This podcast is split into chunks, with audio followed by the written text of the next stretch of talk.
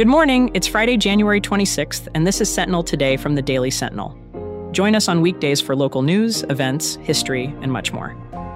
This episode was brought to you in part by Bank of Utica, in a league all of their own.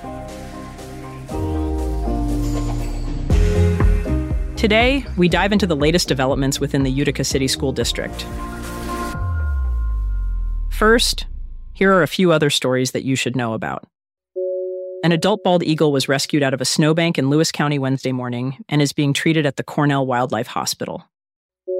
After more than 34 years with the department, Rome Fire Chief Thomas Yakovitzy is hanging up his boots and retiring at the end of February. The New Hartford Town Board recently discussed ways to improve its fire inspection process. Town officials say that there have been issues with recording fire inspections. For more on all of these stories, visit yoursentinel.com.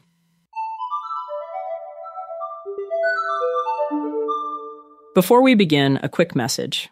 Hi there, everybody. I'm Joe Kelly. I'm a columnist for the Daily Sentinel, and I'm from the Oneida County History Center. Saturday Globe, National News in Color, is now on exhibit at Oneida County History Center.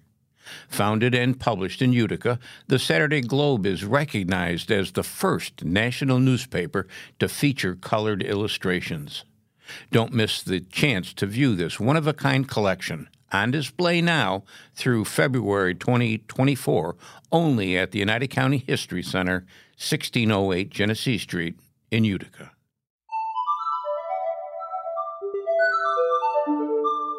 Now, our feature story. Recently, the Utica City School District witnessed a significant restructuring of its administrative roles, as announced by Interim Superintendent Kathleen Davis. This restructuring is aimed at enhancing oversight and improving controls within the district.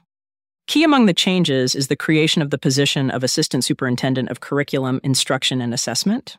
Stephen Fauci, formerly the Chief Academic Officer, has stepped into this new role.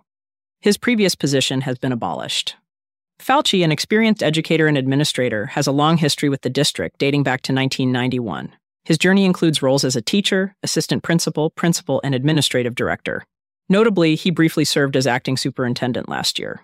This wealth of experience positions him well for his new role, which commands an annual salary of $187,000.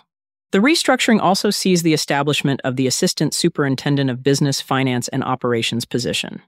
Additionally, the district introduced the roles of Director of Elementary Education and Director of Secondary Education, while abolishing the position of Director of Testing. These vacancies are currently open for recruitment. A critical aspect of this restructuring is the emphasis on balanced oversight. Davis highlighted that the district, with its 10,000 students and 2,000 employees, previously had a flat administrative structure. 16 administrators were reporting directly to the superintendent, which Davis identified as insufficient for robust controls. Her restructuring aims to divide the administration into two distinct yet cooperative segments curriculum, instruction, and assessment on one side, and business operations on the other. The UCSD Board of Education unanimously approved these changes, reflecting a consensus on the need for these pivotal shifts in administration. These changes are expected to be instrumental in guiding the district towards improved operational efficiency and educational excellence.